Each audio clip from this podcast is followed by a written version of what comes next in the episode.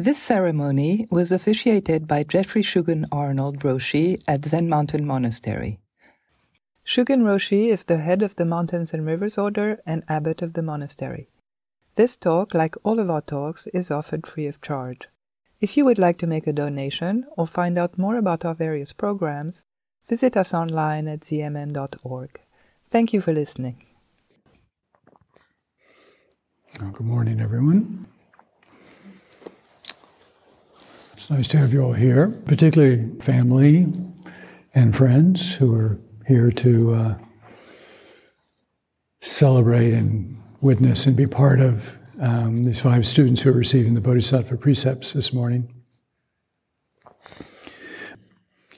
In the Buddha's teaching, and all the way down to the present time, one of the essential aspects of training is what we speak of as the Shila, the precepts, moral teachings that take a particular form in our lineage, the 16 precepts of the Bodhisattva. And that, that practice and training, along with the development of one's meditation, calming the mind, developing a deep concentration, and the awakening of wisdom to see through all of our false and illusory views and attachments and habitual patterns, way of thinking and responding that cause pain and suffering, confusion. when we look closely within our lives, when we look far and see all of the many ways in which um, suffering and confusion and pain and all of the things that cause heartache in the world. What we see is these teachings, these precepts, not being practiced, not being present or fully present. What we see is, is attachment. We see false views, not clear and accurate ways of seeing ourselves and each other, not understanding in a basic sense how the world works. And so the Buddha, over 2,500 years ago, initiated what we might call an inner revolution, recognizing that in order to address the many illnesses of the world, we have to turn towards the root of those illnesses, which is within ourselves. And that if we want to truly help and be of service to others and trying to alleviate their suffering, then we have to alleviate our own. And in that, we discover the sources of that, the roots of that. We also, in that inquiry, in that very practice, we are cultivating compassion. We are learning and discovering what is compassion. In Buddhism, it's based in the Buddha's fundamental enlightenment, which is transmitted generation after generation, which is, we speak of as selflessness, that the self is non abiding, that there is no essence, no substantial, eternal entity or substance within us that holds the essence of you or me, in a sense, your code, your distinctness, that that is arising and departing in every moment. And so these precepts arising out of the realization of selflessness, that all things are without any inherent, fixed, eternal characteristic or attribute. Rather than make the world appear meaningless, actually gives it tremendous import and moment and significance. Because it means that in every moment we are together and within ourselves creating this world and so when we see suffering, we're creating that suffering. Creating it gives us then a pathway to cease from creating. And that's what these precepts are all about. They are themselves, like all dharmas, are empty of any fixed characteristics. And so while they're not ambiguous or ambivalent or relativistic, they are not fixed, and so they are not dogmatic. And what that means is that practitioners have to be fully alert and awake because in each moment, each moment is fresh and new. And so if we bring a fixed idea, a fixed rule, to something that is not fixed, there will be a collision. There will be a conflict.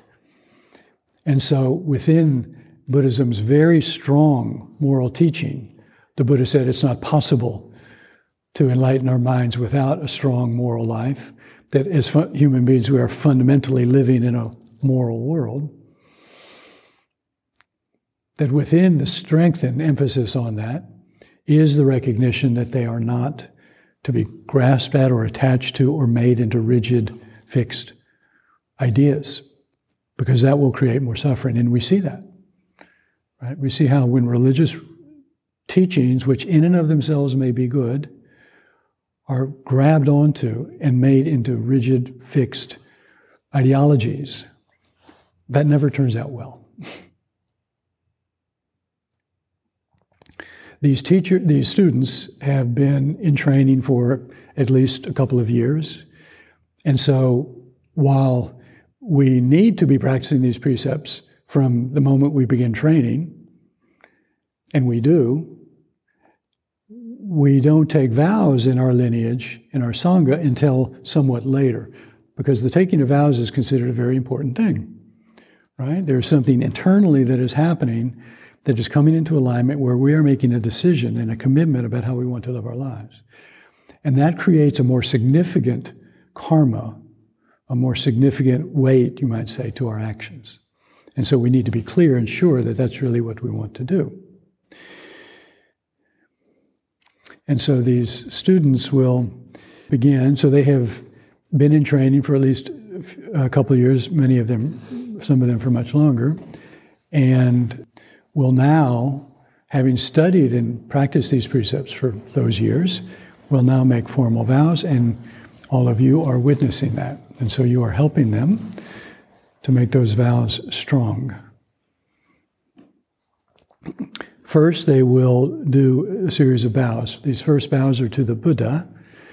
And so we're acknowledging our, our basic streams of affinity, you might say, of um, conditions that are allowing us to be here today, allowing these students to be here today. So, first, they bow to the Buddha, our original teacher, who began this path many centuries ago.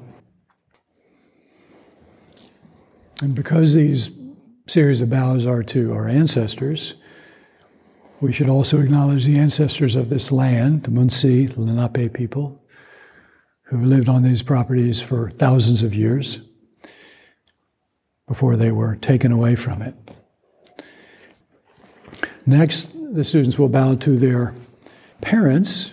If their parents are here, they'll bow directly to them.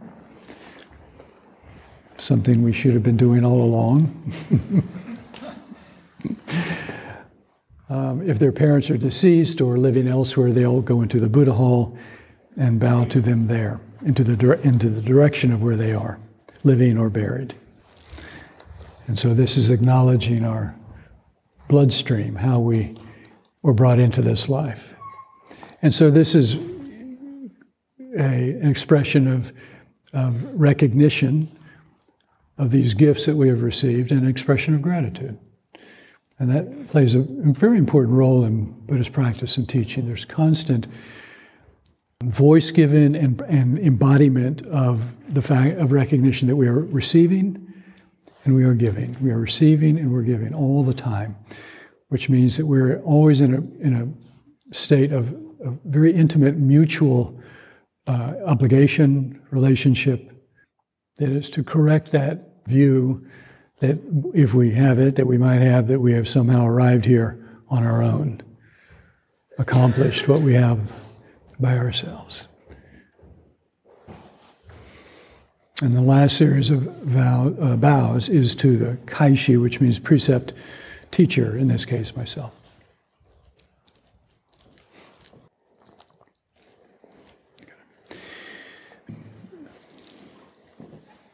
So, next we'll do the invocation of the three treasures. And we spoke during the week about how these moral teachings our meditation, really all that we do, um, what makes them Buddha Dharma, what makes them um, an essential, integral part of this path is the three treasures. That everything we do is based in the understanding and ultimate realization of Buddha, the teacher, the original teacher Shakyamuni, as well as all enlightened beings that have come down to us and passed this teaching down to us.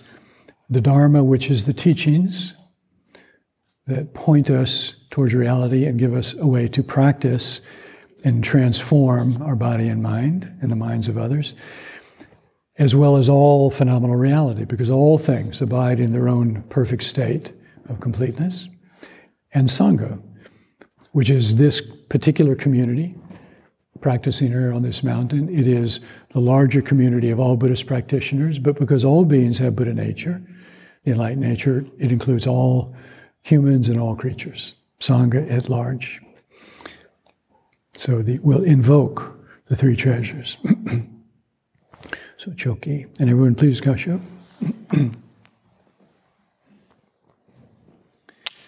Be one with the Buddha in the ten directions, be one with the Dharma in the ten directions, be one with the Sangha in the ten directions, be one with our original teacher, Shakyamuni Buddha, be one with the great compassionate Avalokiteshvara Bodhisattva, be one with the great wise Samantabhadra Bodhisattva, be one with the great wise Manjushri Bodhisattva, be one with Koso Joyo Daishi, be one with Taiso Josai Daishi, be one with the great successive ancestors.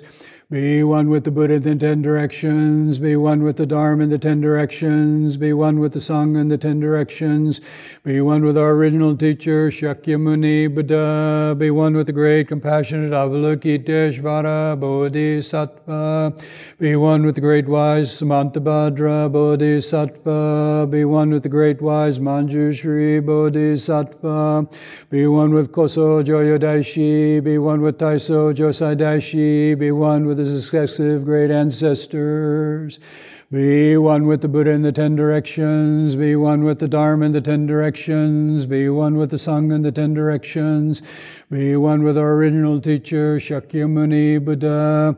Be one with the great compassionate Avalokiteshvara Bodhisattva. Be one with the great wise Samantabhadra Bodhisattva. Be one with the great wise Manjushri Bodhisattva. Be one with Koso Joyo Daishi. Be one with Taiso Josai Daishi. Be one with the successive great ancestors.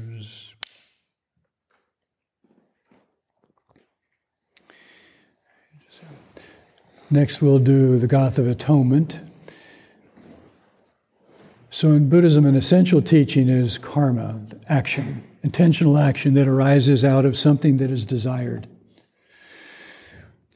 And that we commit those actions with our thoughts, our words, and our body.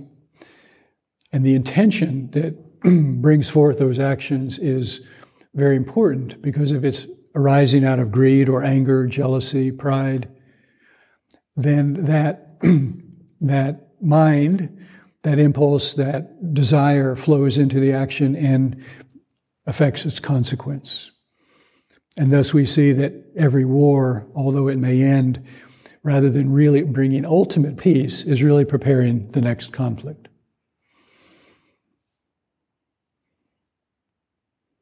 And so karma arising from thought, word, and action when it arises from greed, anger, delusion, we call the three poisons, causes a lot of pain and suffering.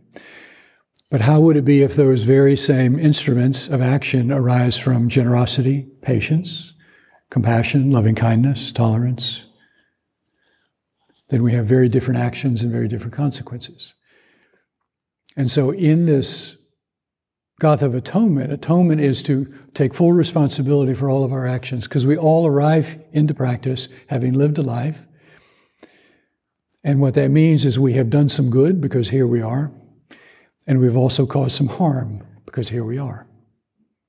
And so, in order to move forward more freely, because if we don't move more forward more freely, but rather accumulate the karmic weight of our actions, then that weight will make us much more susceptible and vulnerable to creating more harm as it binds us and, and blinds us. And so we take responsibility for our actions, even when those actions have been committed under duress, under adverse circumstances, within unfair, unjust situations. That's recognized, and that's not insignificant, but the actions are ours. And so, and, they, and that, that gives us the opportunity to actually liberate ourselves from the karma, free ourselves so that we can move forward more freely and wisely and compassionately. And in, the, in doing, discover how to help others to do that. And so we'll all do that together. And so everyone's invited to, to enter into this Gatha of Atonement. Well, so we'll do this in call and response three times. Okay, let's Gasho. Everyone, please Gasho, please. All evil karma ever committed by me since of old. All evil karma ever committed by me since of old. On account of my beginningless greed, anger, and ignorance. On account of my beginningless greed, anger, and ignorance. Born of my body, mouth, and thought.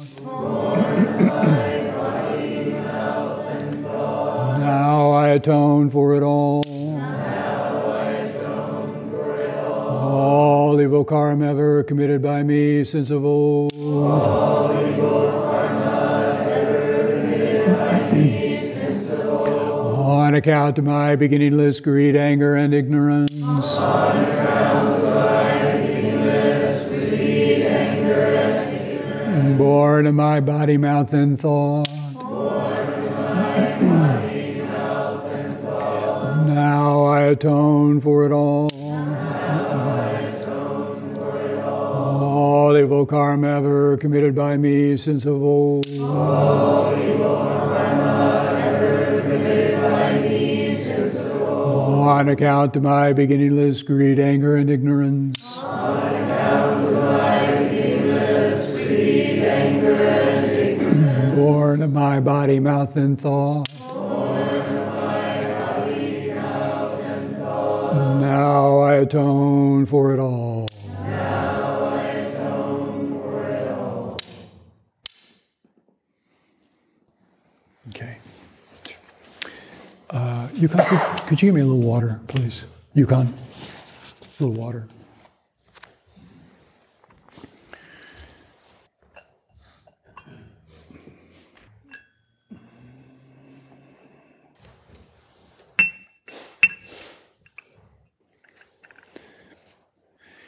This is called Shasui. It's a spurging. And what the Buddha realized in his enlightenment is that we're all originally complete, perfect. Our minds are wondrous. Our awareness is radiant. Although we act in ways that turns against that. That's our nature.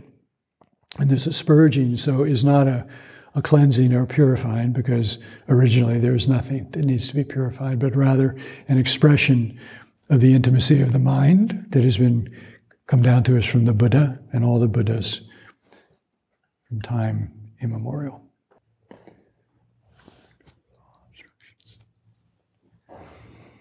Gasho. Gasho.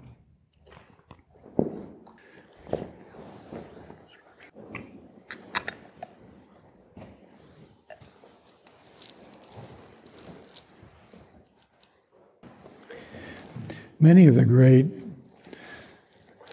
religious traditions have rituals with the elements earth, air, fire, and water, which was also true in the Buddha's time. But what the Buddha realized and taught was that the, the essence of any ritual is your mind. It's your awareness, it's your intention, it's how you understand what you're doing. It's not in the action itself, although the action is important. In a sense, he brought forth a radical kind of interiorization to spiritual practice, to living, really. So next we'll do the uh, take refuge in the three treasures. So having invoked the three treasures, now we take refuge, which is really one of the oldest, perhaps the oldest, most fundamental practice of Buddhism, common to all the schools. Taking refuge in the Buddha, in the Dharma, and in the Sangha, and in all that Buddha, Dharma, and Sangha is, how we understand it, how we are relating to it, practicing it, and ultimately realizing it as our own body and mind.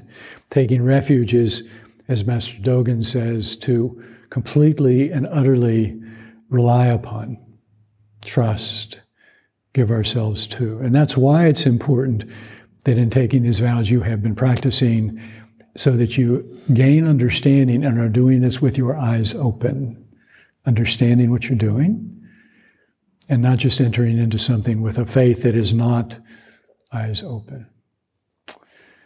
So, again, we'll do this in call and response. I'll chant it once completely, and then we'll do it again in call and response, where everyone is invited to take refuge, and then I'll do it one third time alone.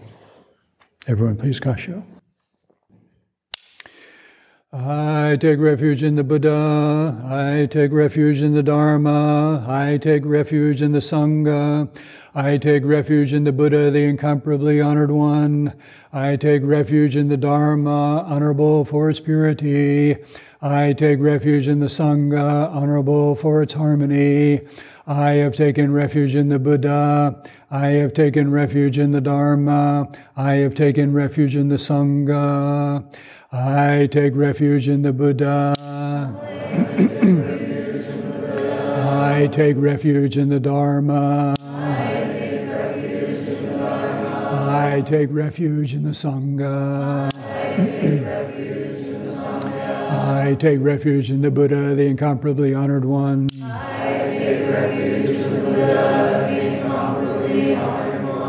I take refuge in the Dharma, honorable for its purity.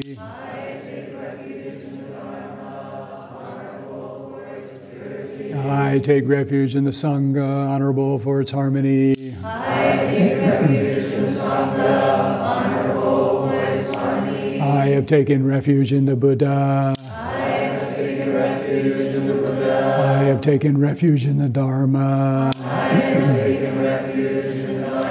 I have taken refuge in the Sangha. I take refuge in the Buddha. I take refuge in the Dharma. I take refuge in the Sangha. I take refuge in the Buddha, the incomparably honored one. I take refuge in the Dharma, honorable for its purity. I take refuge in the Sangha, honorable for its harmony. I have taken refuge in the Buddha. I have taken refuge in the Dharma. I have taken refuge in the Sangha. Will you maintain this? I will. I will. Take refuge and three treasures. Okay. Take a bow, please. Bow.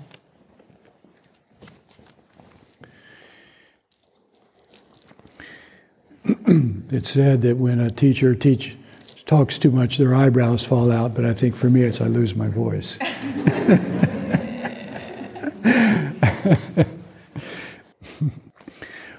so, having taken refuge the first three of the 16 precepts. Now we uh, take the three pure precepts. And as we spoke about during the week, this is, these precepts are these three precepts are very important. The great precepts, as we'll see, speak to specific kinds of actions that we commit that cause particular kinds of trouble, internally and externally, for ourselves and others. And so they're specific to different things that we do, like anger and stealing and so on. The pure precepts are very broad. In a sense, they're very simple. And in their simplicity, we could misunder- mistake them for being simplistic. They are very profound. And they're incredibly important because life is complicated. Human relationships are complicated. We create complicated situations and systems and that turning just to the great precepts does not always inform us sufficiently to be able to enter into and try and work with a situation so that we're actually alleviating the harm and bringing forth something good. There are situations where anything we do is going to cause some harm. And so we should cause the least amount of harm and bring about the greatest amount of good. And so these pure precepts are, can be very powerful guides in certain moments where you're in a situation you have not been in before, where you have to find your way. It's not clear how to move forward, but you must. And so these pure precepts become very, very important in guiding us, helping us to examine and respond in this way. So, Shoki. The first of the pure precepts is to not create evil. Evil does not just exist in the world, in ourselves, or anywhere. It is something that arises in our minds, that is created through thoughts, words, and actions. And so, in that sense, it is only, it exists within the human realm. And because of that, we have the not only unique, but sole uh, responsibility of alleviating that. So to not create evil is to not bring what is harmful into the world, into our minds, and into the world. Master Dogen said, This is the abiding place of all Buddhas. This is the very source of all Buddhas. Do not create evil. Will you maintain this? I vow to not create evil.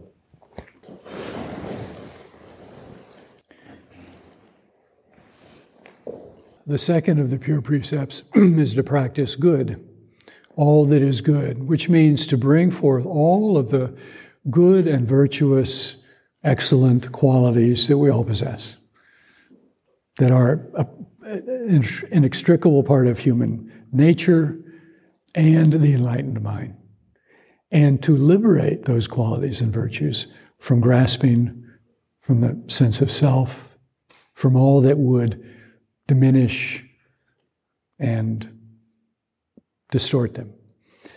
Good, too, these virtues, too, do not exist inherently, as is true of all things.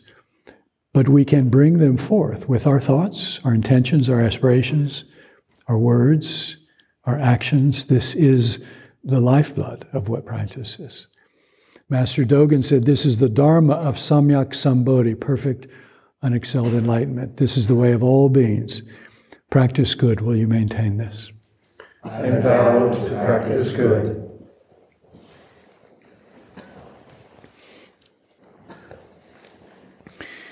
And the beauty of that second pure precept is it's just bringing those virtues forth in every moment, any moment, in any place. Doesn't have to have anyone present. No one has to be receiving. It's just a way of being in the world. The third pure precept is to actualize good for others. So here, there's a very clear aspiration and commitment to making sure that what we bring forth that will be helpful will actually be helpful for others. That we're not living in isolation, in a silo. We are in intimate contact with our world. And so to actualize good for others. Master Dogen said, This is to transcend the profane and to be beyond the holy. This is to liberate oneself and others actualize good for others. Will you maintain this? I vow to actualize good for others.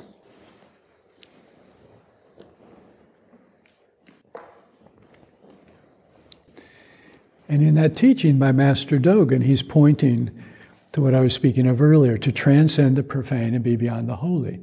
That in receiving these precepts, they should rather than create a sense of elevation or somehow being superior to anyone. For practicing the Buddha way, for taking these vows, really they should bring forth a great and natural sense of humility. It's like standing at the foot of a great mountain, or at the edge of the vast sea, or under a vaulted sky, and realizing that while we are insignificant, small, in a great and vast world, we are not without influence. And so to be unattached to these vows at the very moment that you're committing to them is a wonderful gift to the world. Next is the grave precepts. So, how do we live these three pure precepts? How do we manifest them? What are the sort of the forces, the actions within human beings everywhere in every time that cause the most difficult kinds of life? That cause the most suffering. They're not exhaustive in that they're not addressing every possible thing that we could do, but they're the universal ways that we use our thoughts and our words and our actions to create the most binding karma. And as we talked about, because they're not fixed, there are different perspectives that are part of the Zen tradition, the larger Buddhist tradition, the Zen tradition, and our own lineage. And so we looked at them from the point of view of the direct, sort of r- literal understanding, practice them as they appear, as they're spoken and received. But when that being, if, if to, to adhere to that too tightly would actually cause harm, then out of compassion, reverence for life, sometimes we have to manifest that particular precept in a way that might look from the outside to be contrary to it. But it's based in compassion. And so sometimes we have to bend because the situation demands that of us. And then there's the Bodhidharma One Mind precept. Because these are based in emptiness and selflessness, how do we manifest that? So to even give rise to the thought of a subject and an object, of an actor, an action, and a recipient as being inherently existing from the Bodhidharma One Mind precept is to already be on the path within duality of causing harm. So the first of the great precepts is to affirm life, to not kill. And this is the fundamental way of being, is to try and be in the world in such a way that we are not causing harm. That all life is life. And to love life is our basic inclination. We don't want to just alleviate suffering, we want to be alive and to love this life. And as a bodhisattva, we want everyone to have a chance to love their lives. Every creature exists within an intricate, wondrous web of causation and conditions that mutually arises, and we are all a part of that. And so this precept is to live within that as best we can. That every creature is complete wherever it is. Each thing has its own virtue in and of itself. And so this precept is to respect that. And in killing, we take away that possibility of that person, that life form, that life force to fulfill itself within the world. And this is also to not harbor a mind of killing, of taking life. Dogen said, Life is non killing. The seed of Buddha grows continuously to maintain the wisdom life of Buddha and do not kill life. Vow to affirm life. Do not kill. Will you maintain this? I vow to affirm life. I will not kill. And now, of course, part of the arrangement with living things is that we take life to live. That's how it works. And so we, when we take life, we try to do so in as much awareness and respect as possible, and then to give that life back to others. The second great precept is to be giving, to not steal. Giving is the first of the paramitas. It's a fundamental Buddhist practice, spiritual practice. To give means to recognize that in any situation there's something we have to offer. As I spoke about earlier, giving is a universal language. When you give, offer someone a gift, everyone understands that. It also means that we have to let go of something to share with another. And so it's a basic fundamental practice of magnanimity. Without giving, we tend to find ourselves in a place of isolation, caught within a state of self created separateness. But in giving, our mutual and really essential codependence becomes clear. It's self healing. Giving is self healing. And so this vow, vow is really to develop a non grasping mind, to not seek our happiness or contentment in, in outside things, to have unrealistic ideas about how something external could provide us with something ultimate. So to cultivate a mind of generosity and satisfaction rather than a mind of attachment. Dogen said, The mind and externals are just thus. The gate of liberation is open. Be giving. Vow to be giving. Do not steal. Will you maintain this? I vow to be giving, I will not steal.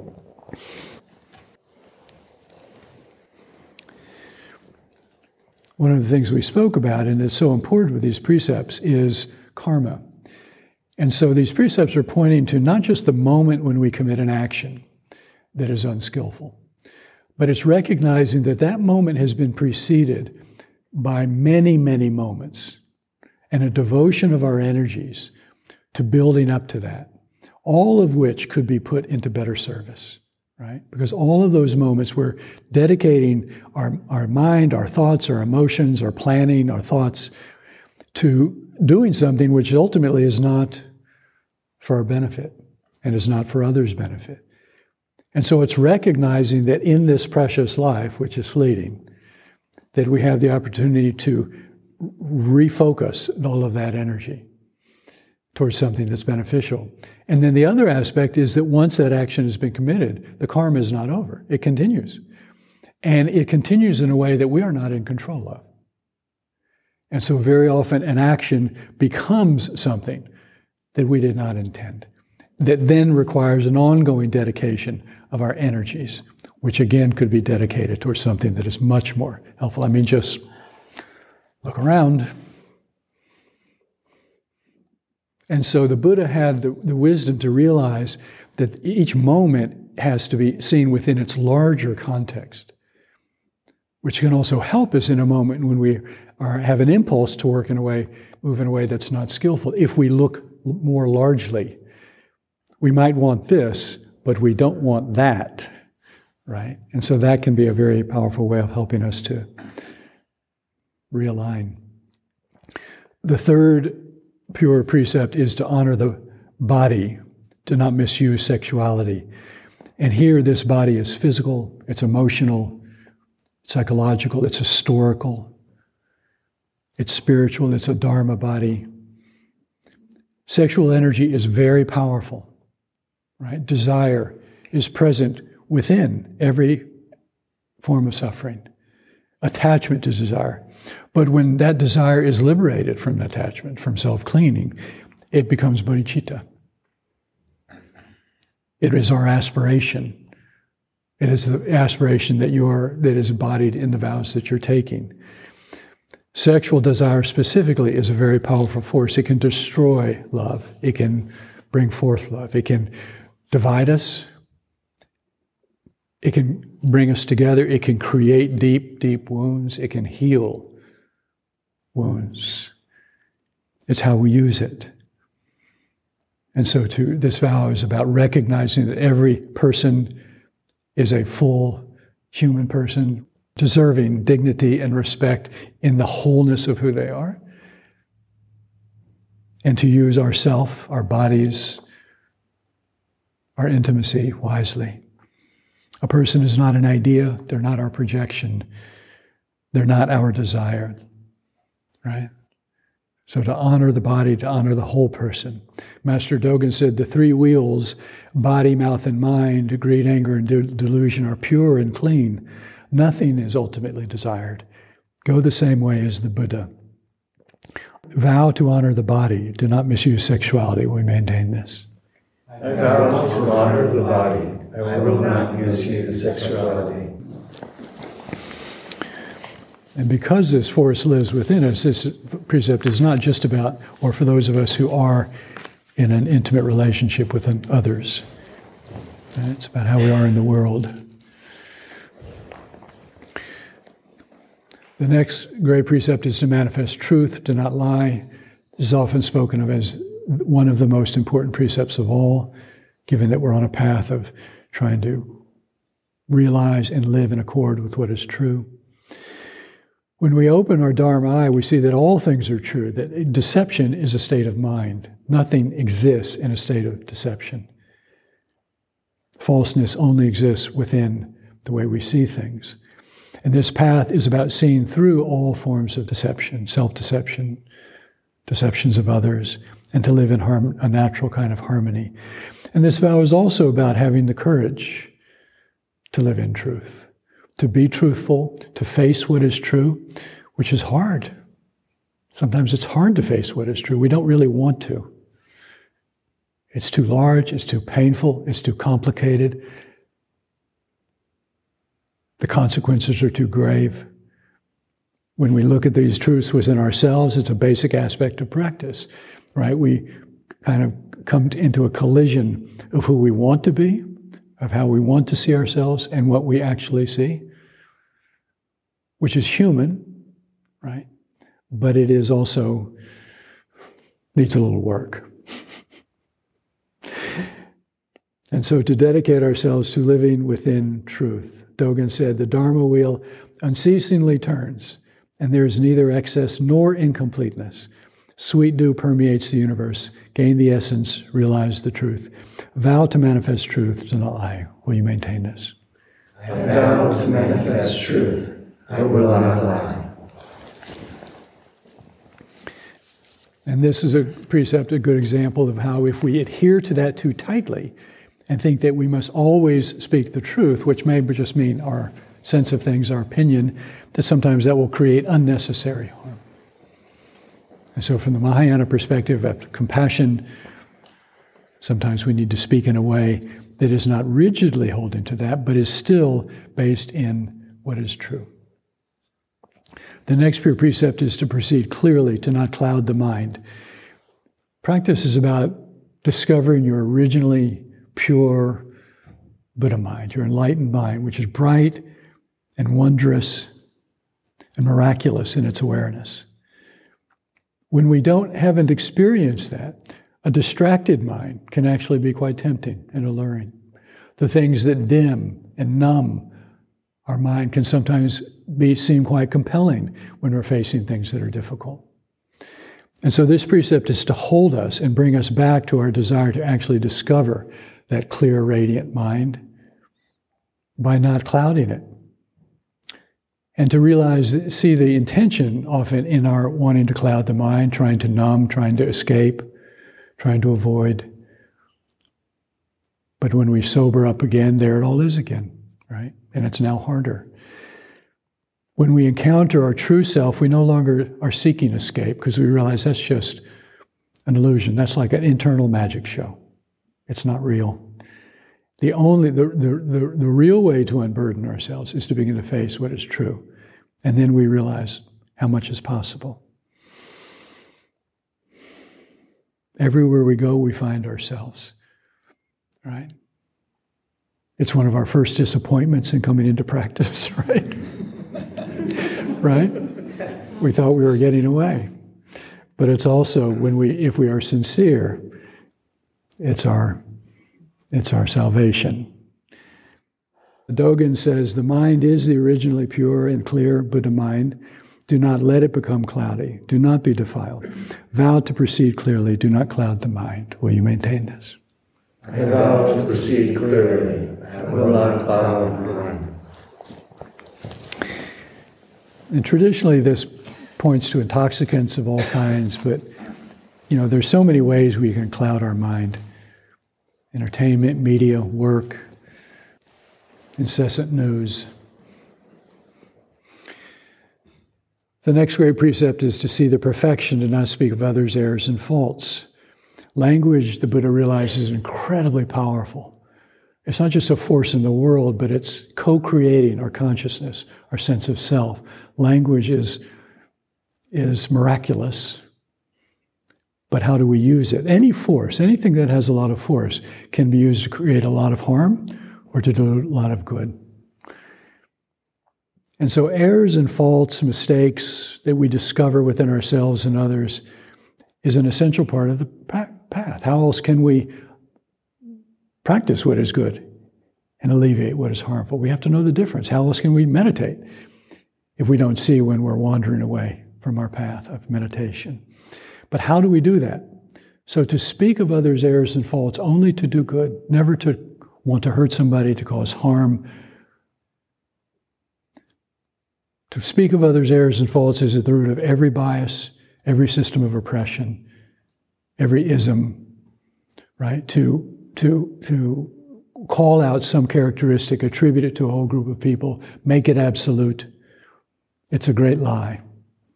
It's a great violence and aggression.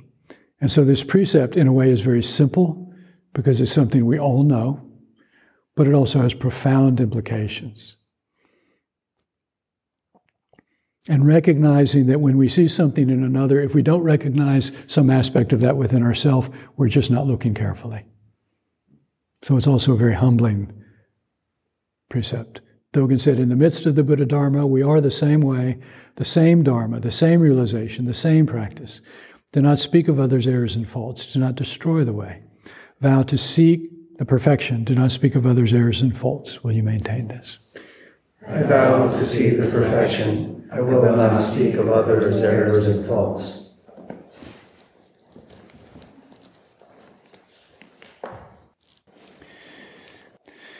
This next precept is similar but different.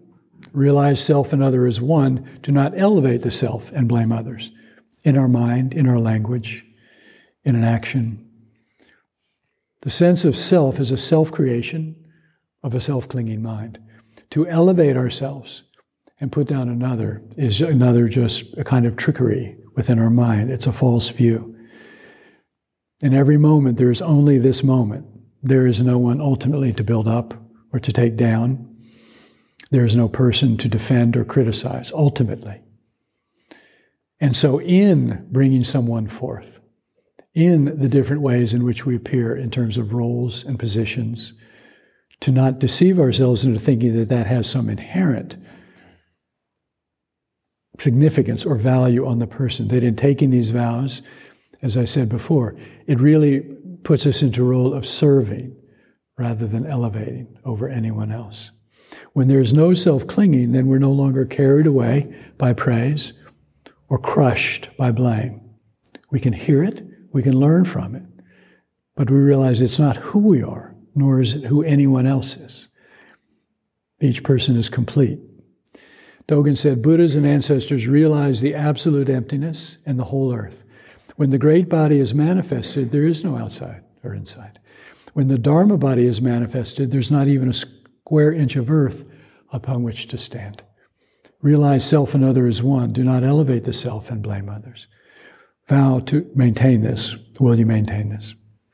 I vow to realize self and other as one. I will not elevate the self and blame others.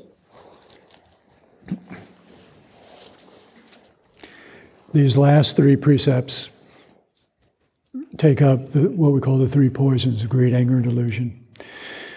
This precept is to give generously, do not be withholding. Again, giving is life. We always have something to offer. This points to the Dharma that if someone is interested, is asking, that we can respond and share what we know from our own direct experience. To be withholding creates a cycle of confinement, of anxiety, of stinginess. To give generously frees us from the story of our own insufficiency, that we have nothing to offer, we see that it is better to live simply and deeply rather than to be burdened with the sought after treasure of having too much. When we hold on, we've already lost what we're clinging to. When we let go, now we can move in accord with things. Dogen said one phrase, one verse, 10,000 forms, 100 grasses, one Dharma, one realization, all Buddhas, all ancestors. Since the beginning, there never has been anything to withhold. Vow to give generously, to not be withholding. Will you maintain this? I vow to give generously. I will not be withholding.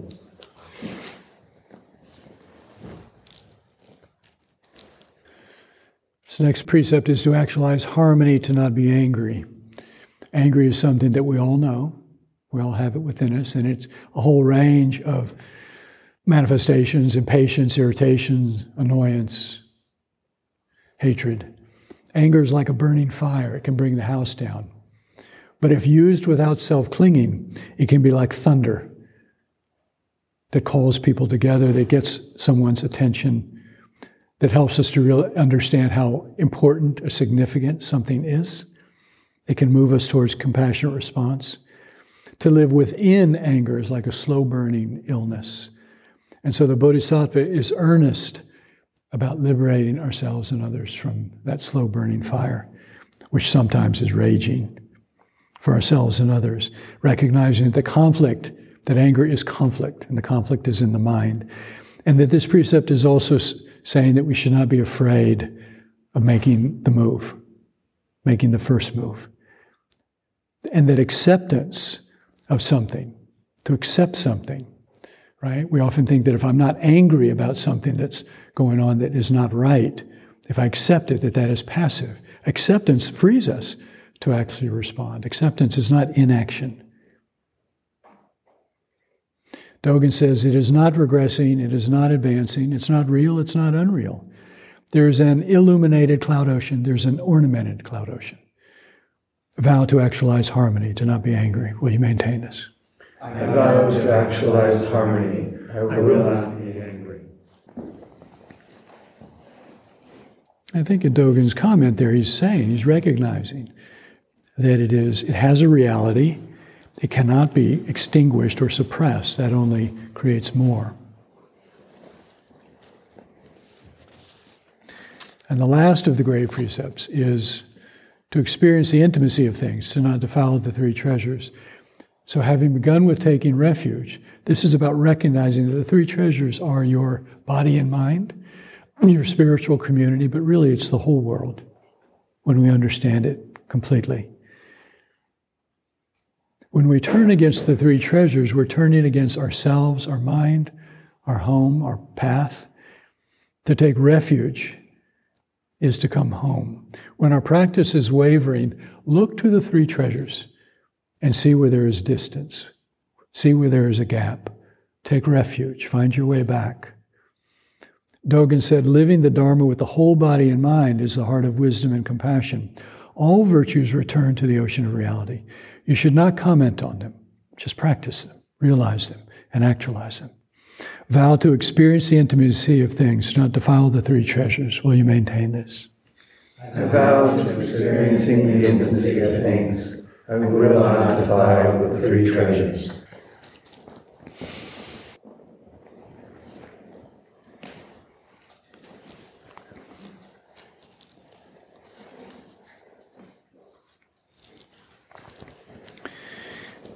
No, that's just one. That's okay.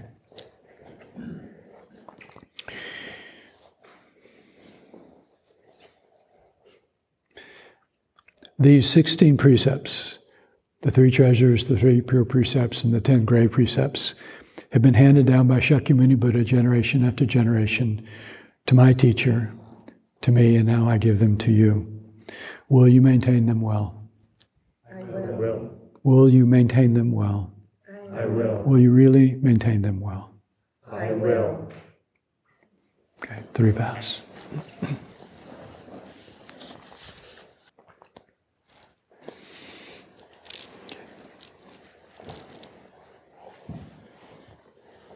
Let's do this.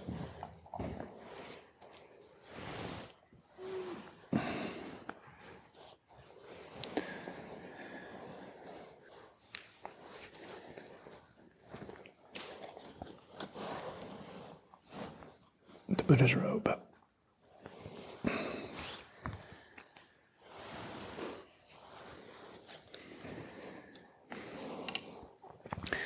The blood lineage of the ancestors.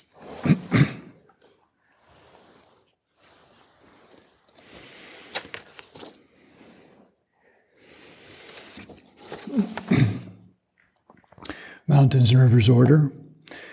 This is to certify that Stephanos Koullias, having fulfilled the precepts training requirements of Zen, Mountain Monastery and the Mountains and Rivers Order, has on this 13th day of November 2022 received the 16 precepts of the Buddha Way, lineage chart, the Rakusu, and has been given the Dharma name Hogetsu.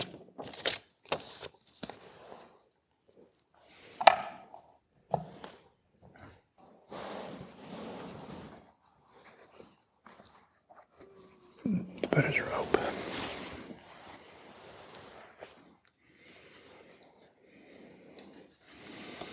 A lineage of ancestors.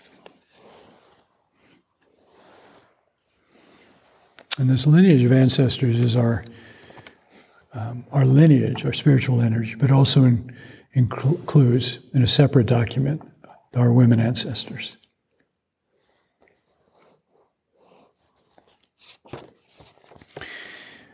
Mountains and Rivers Order, this is to certify that Walter Burton has received the 16 precepts of the Buddha Way, the lineage chart, the Rakusu, and has been given the Dharma name Shinrin.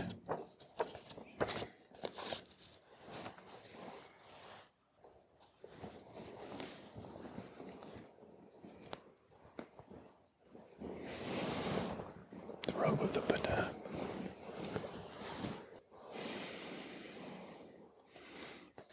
the lineage of ancestors.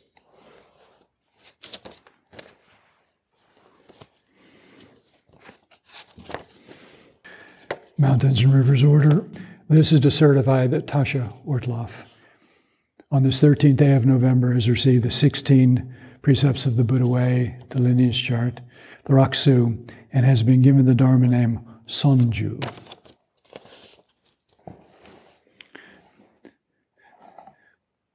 It's worth noting that this, giving the lineage of the ancestors, this is a tradition that has been going on for hundreds of years within the Zen tradition, but beyond in different forms since the time of the Buddha. The Buddha's robe. The blood lineage. You were right. mm-hmm. Mountains and Rivers Order. This is to certify that Jesse Caudill has on this 13th day of November received the 16 precepts of the Buddha Way, the lineage chart, the Rakusu, and has been given the Dharma name Jiko.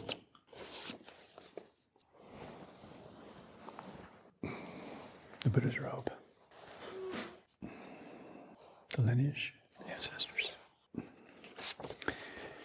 Mountains and Rivers Order. This is to certify that Weston Minissali, on this 13th day of November, has received the 16 precepts of the Buddha way, the Kechimyaku lineage chart, the Rakusu, and has been given the Dharma name Chian.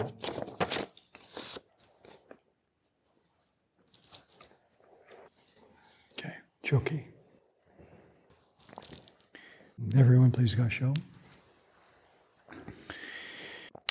When sentient beings receive the Sila, they enter the realm of the Buddhas which is none other than the great enlightenment. Truly, they are the children of the Buddha. When sentient beings receive the Sila, they enter the realm of the Buddhas, which is none other than the great enlightenment. Truly, they are the children of the Buddha. When sentient beings receive the Sila, they enter the realm of the Buddha, which is none other than the great enlightenment. Truly, they are the children of the Buddha. So now the Jisha will lead these five bodhisattvas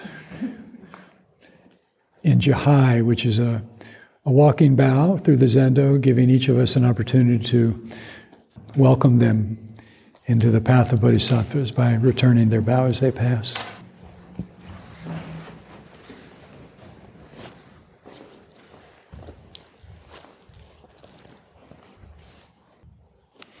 One of the things that this makes so very clear is that a Sangha is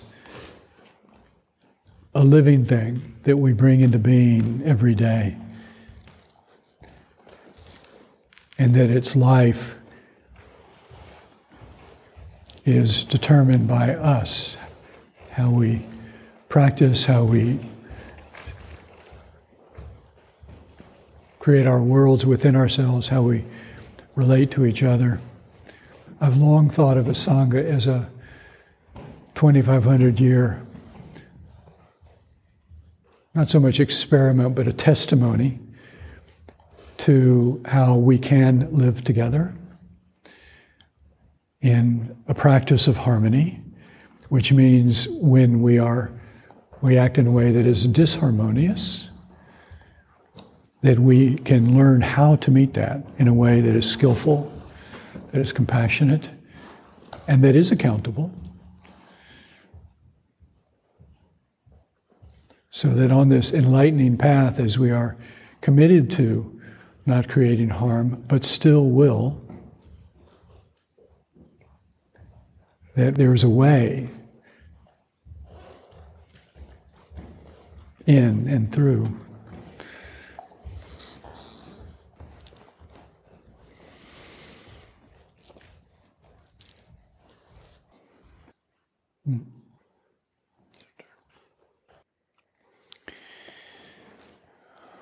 So now, before we finish, let me just say a few words about your names. So, Dharma names, religious names, are very common in many religious traditions. we have chosen to continue using the names um, which originate, the spiritual name originating in the time of the Buddha, a Dharma name, using Chinese characters, which is honoring our Chinese ancestors, with Japanese pronunciation, which honors our Japanese ancestors, and translating them into English. um, so, Stephanos, your name, Hogetsu. Ho means to set free, to release, to liberate, to release one's grasp, to let go of the hold. That an attachment is not in the object, it's not in our hand, it's not even in the mind. It's like a sleight of hand. It's, a, it's a, just a perception of holding on to something, but when we look carefully, we see there's nothing there. But when we don't examine it, when we don't release, it has great power. The Bodhisattva path is a path of ho, setting free, releasing everything that is confined, withheld. And that muscle of clinging is very strong, more than we think. It is so habitual that we can actually trust our attachments, believe in them, fight for them. Rather than seeing them as an obstacle to love, we can confuse them as love. Rather than bringing us closer, right? We, we begin to see that they drive us apart. So Ho is like the great medicine that allows us to live simply and deeply. Getsu is the moon. You knew someone was going to have to become the moon. moon is uh, the theme of our training period. We've been basking in its radiance all long ago. Dogen said, The moon is alone and full, its light swallows myriad forms. This moon, this enlightenment, is nothing but your mind, mind moon. In every phase, on clear nights, on cloudy nights, when we see it, when we can't, it's always full. Being alone is to be all complete, all embracing in intimate contact. So Hogetsu is to liberate the moon. It is the liberated moon. Walter, your name Shinrin. Shin is a character, one of many characters for truth, reality, what is authentic. It is what is unborn, uncontrived. We cannot create it. It is a result of no hand, no thought, no desire. Sometimes it appears as a two headed snarling dragon. Sometimes it's a gentle autumn breeze, a soothing rain. Sometimes it appears as birth or as sickness or the last breath of a dying person. Sometimes its form can't be found at all. But it is never hidden. We are never apart from it, yet if we try to grasp it, we cannot. Rin is to face into, to be faced by, to be present. Though Shin, reality is ever present, we can deceive ourselves into looking away, denying, convincing ourselves that everything is fine. Rin has the quality of courage and fearlessness and patience, which we often need to face what is true, what is difficult, to reveal what has been hidden, to illuminate what seems to be in the shadow. This is the path of the Bodhisattva, like a flower continually turning towards the sun, knowing that only in that way can it come to be a full blossom. Shinrin is facing truth, facing reality. Tasha, your name, Sonju. Son is to respect, to revere. To respect, to regard, is to look at something carefully, closely, to meet it as it is in compassion, in awareness.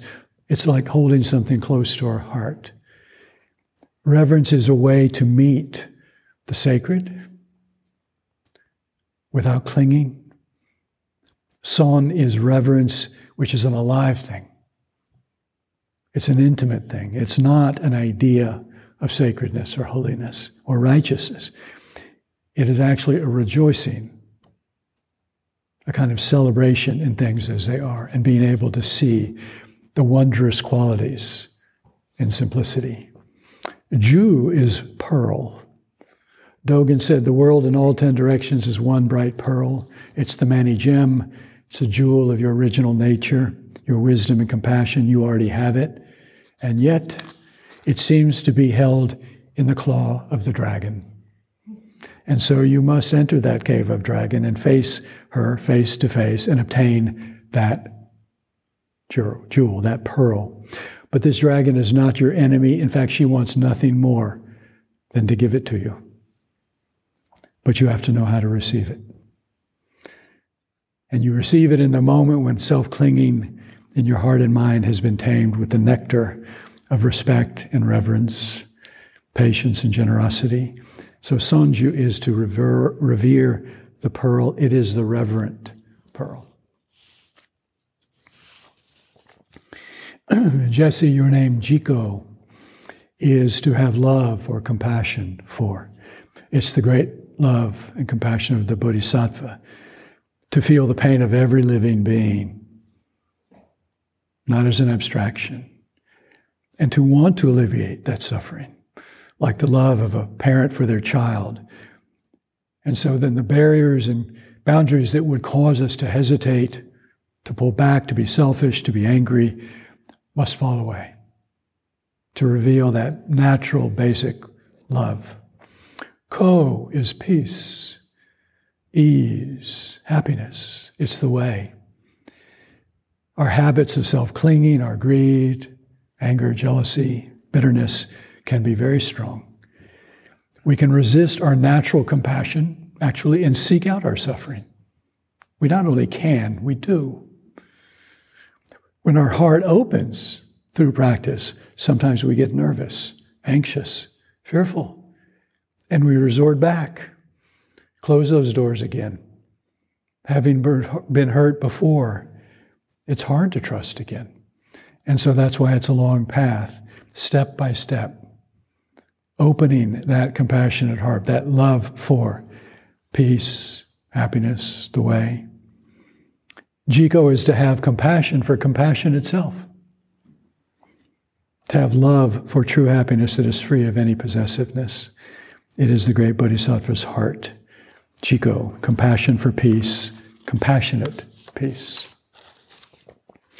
And Weston, your name, Chian. Chi is the earth, the ground, deeply rooted all the way, living, alive, dynamic. It's the source of all life. It is all life. There's nothing apart from it. And it is also utterly stable at the same time that it is utterly responsive. It goes through cycles, it evolves, but it is always the earth.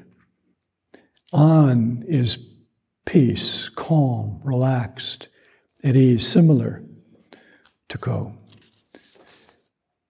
It is without conflict. It is immediately present without being fooled by discriminating consciousness. It is a peace that runs all the way through. And so when there's agita- agitation, like when the pond surface is rippling, waves appear it will naturally find its peace. It's there.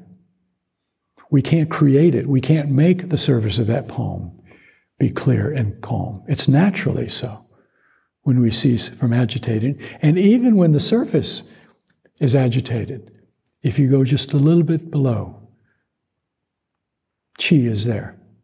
That ground, that earth, that stability. So Chian is to make peace with the earth, with this ground. It is also peaceful ground at the same time.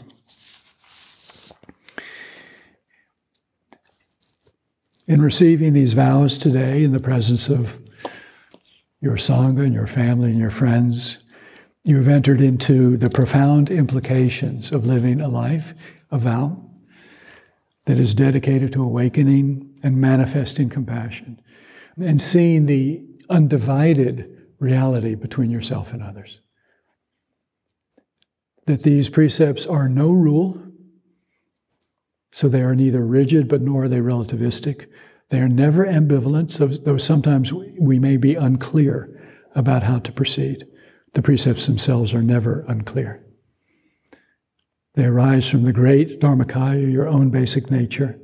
They have been given to you and received by you today, so now they are in your hands, in your body, your responsibility. And in the presence of the Sangha, you've made these vows. So now you are a living link in this great tradition that goes back to the time of the Buddha. We should not take that lightly. With these vows, your practice in your life has changed in ways that you recognize and in ways that you are yet to recognize. So stick around. That's the nature of a vow. A vow is a mad thing. It is a crazy thing. You leap off a cliff, you know that you do not know what is before you, and that is your leaping, that is your courage, that is your faith, that is your madness. So you may you bring the fruits of that to this great world of ours. May your life go well.